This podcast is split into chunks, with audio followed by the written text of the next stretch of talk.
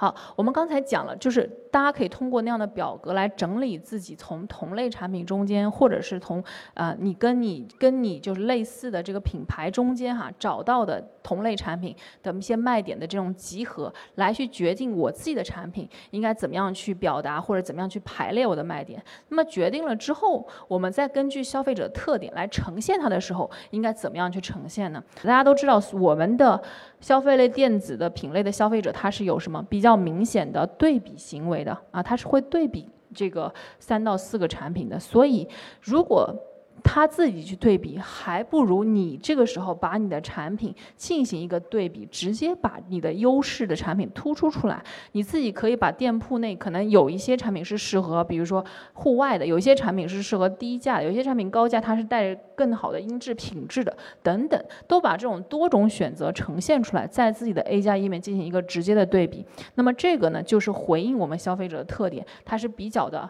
搜索结结果明确。爱去直接的对比啊，三到四个产品，那么在我们的 A 加里面，A 加 A 加页面里面，我们就可以进行相应的直接的回应，给出产品的对比图啊，这个就是直接的一个店一个店铺，它对比了自己的某一个系列的产品，这个是精英系列哈，这个它的蓝牙耳机的精英系列，那么它这个这张图它呈现的对比是哪几个方面？第一个呢，它是直接对比了产品的外观，对吧？全部都列在了这里。那么第二个呢，它这个产品下面的所有链接是可以直接跳转详情页的。第三个，它把它觉得重要的侧面，我们可以看到侧面哈，它把它觉得重要的消费者在乎的对比维度是直接列出来了的啊。那消费者可以看，哎，哪些产品有，哪些产品没有，我要选哪一个哦，我就直接去点就好了。呃，千万不要什么呢？列举出来的这些卖点哈，或者是这些我们想要消费者去参考的维度，你所有产品都有。那你就没有对比的意义了。那消费者看完了，所有都一样，他也不知道有什么区别。所以，当大家去选择列举的维度的时候，请找到差异化，尤其是在你自己的产品的详情页面去自己提供消费者这样对比的图的时候，一定要提供差异化。很多嗯时候，我有看到过我们的卖家朋友在自己做 A 加页面的这个对比的时候，就是每个产品都很好。我的我我自己的品牌下每个产品都是各个维度都很强，然后消费者看完，或者是我们自己作为消费者看完，你也选不出来，你没有给消费者来到这个页面的时候提供他这个在不同的这种。维度上的产品的差异化，所以这张图如果没有任何差异化，你提了也是白提啊，那顶多就只有一个外观价格上的，那这个消费者不需要你列图啊，他自己看你的店铺的产品全部都可以看得明白哈。所以说，为了方便消费者的整个的这个直接的对比，我们可以去提供这个 A 加详情页面的产品的对比图。那么除此之外，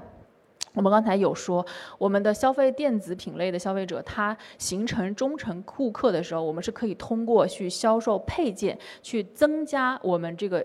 消费者成为忠诚顾客的可能性，对吧？所以在这个时候，我们要怎么样能够让消费者，或者能够再次营销消费者，让他去购买配件呢？那在我们去根据消费者这个群体购买配件的特征的时候，我们要怎么样去设定这个流量的这个配合呢？我们自己店铺内。相关产品，比如说我的一个主产品和我的配件，到底应该去怎么样去我的在我的产品详情页上去进行投放和展示呢？那从今天开始，你可以带着一个思路，就是我自己的